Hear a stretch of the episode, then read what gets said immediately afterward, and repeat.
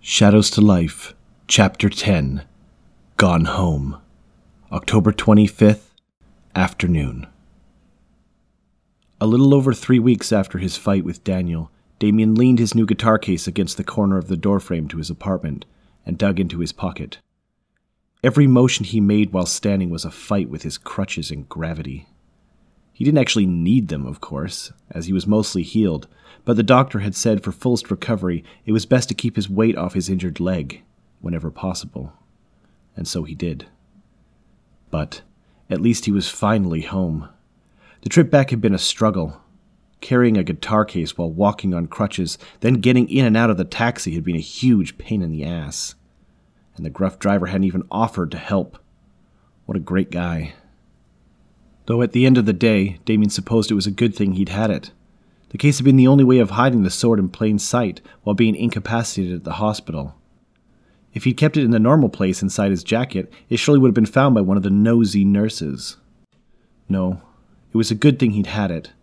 Apparently, Scratch had been kind enough, or just ordered, to place Leech inside the musical hiding place so he could carry his sword back home without attracting too much attention. The case was a bit cumbersome, not to mention heavy, but it worked well enough that Damien had decided to keep it for possible future use. Like maybe an assassination job at the theater?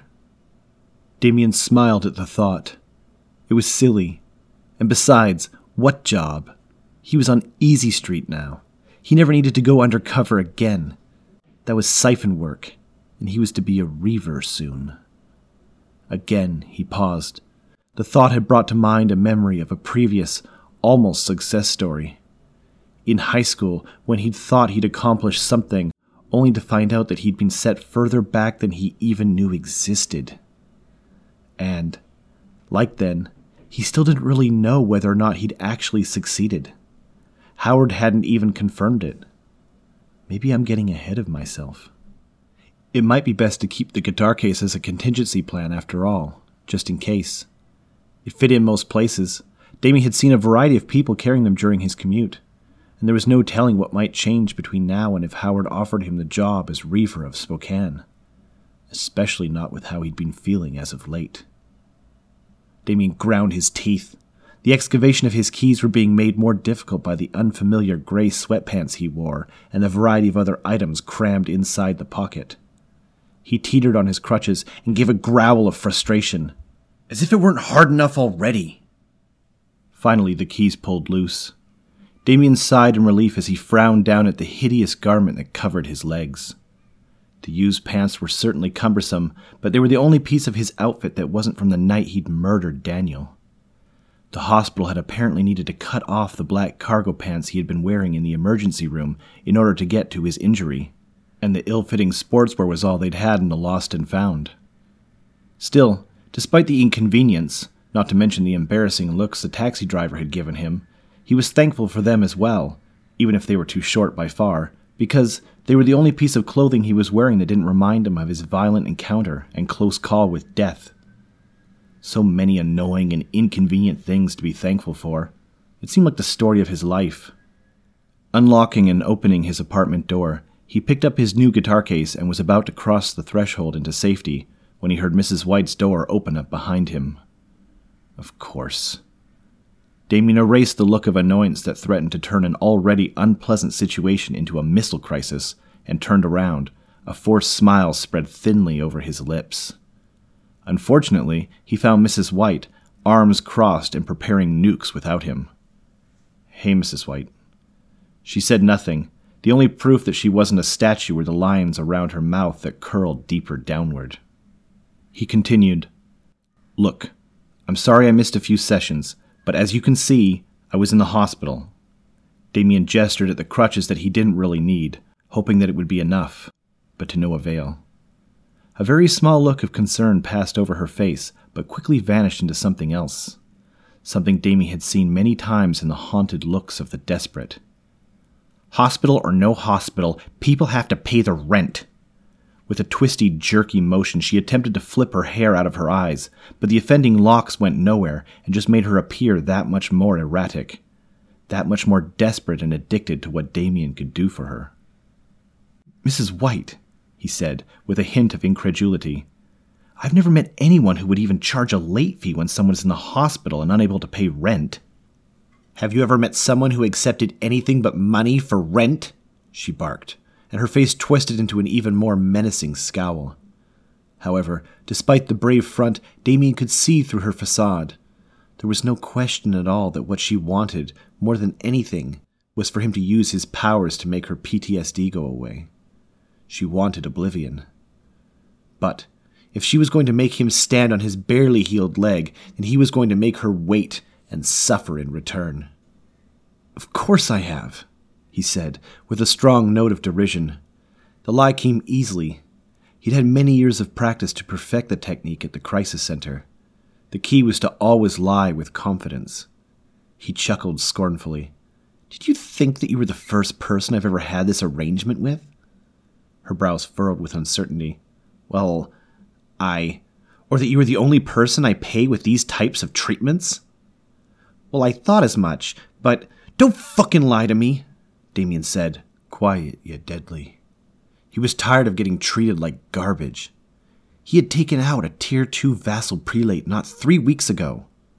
Army veteran or not, Deborah White was just a landlady.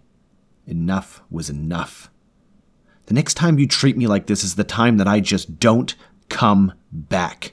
You think you miss me after three weeks of no treatments? Think about what will happen if I never give you one again. He grinned at her maliciously.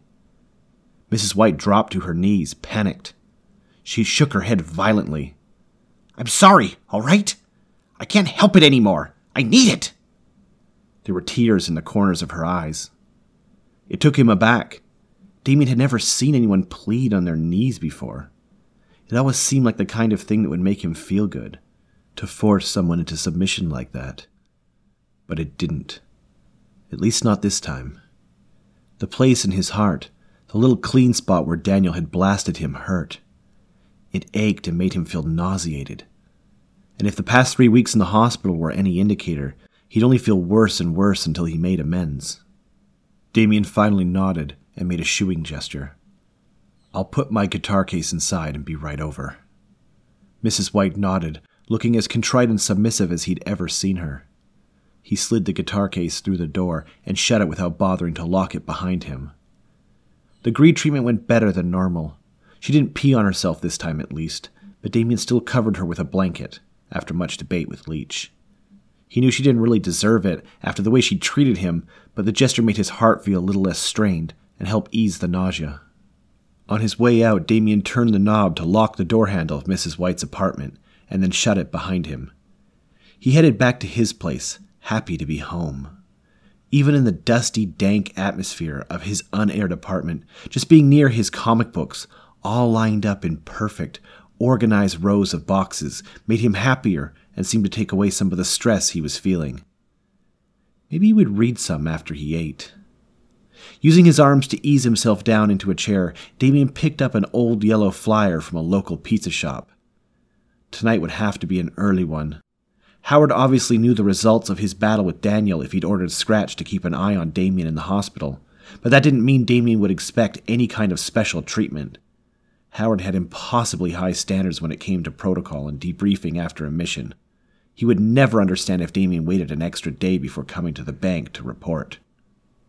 Damien just hoped Howard would understand that he had done the only prudent thing possible and waited until he was cleared to leave the hospital. He'd had to. If he'd have left while still severely injured, as he had been just after his accident, who knows what the hospital would have done? They might have even gotten the police involved if they'd thought that Damien was in danger. Him leaving early would have only raised questions. Surely Howard would understand. On the table next to Damien lay more flyers that he'd let pile up over the time he'd lived there. He kept them all, not really being one for home cooking outside the occasional bowl of instant noodles. Damien picked up the small shiny stack of papers and began flipping through them. Anything cheap, so long as it wasn't hospital food, would probably taste fabulous. That is, if he could think about anything other than his meeting with Howard the next day, or some of the more disturbing events that had happened during his fight with Daniel and then afterward with Scratch. Damien let out a great sigh, hoping that it would banish some of the stressful thoughts that were creeping into his brain. But it didn't. He let his anxieties wrap an iron band around his heart, once again. Going to meet Howard was always a stressful situation, but because it was a semi regular occurrence, it was something that he was used to, to a degree. The weird stuff bothered him a lot more, like Scratch all of a sudden not caring.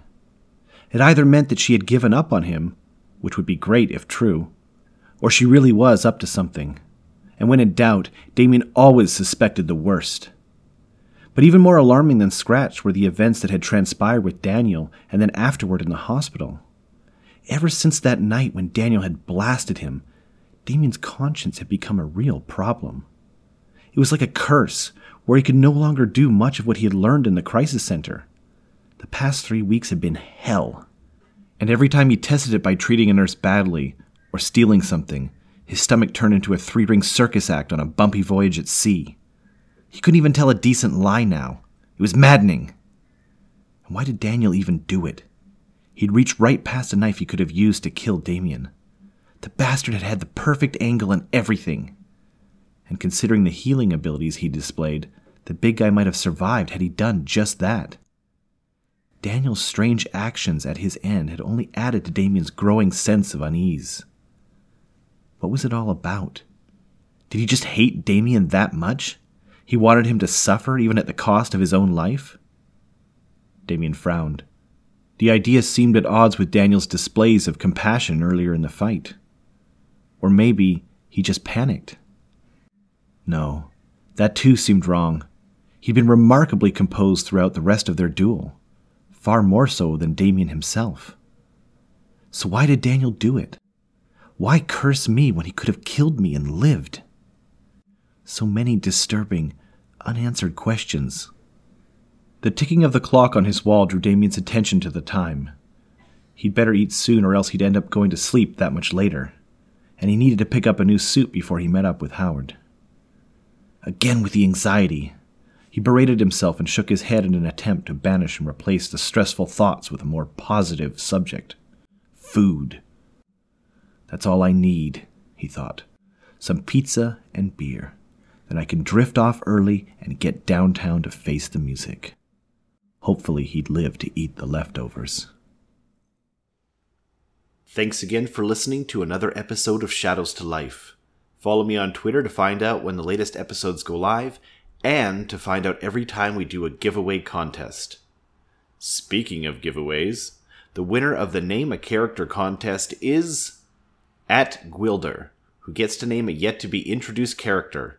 Congratulations, Gwilder, and see you next time, folks.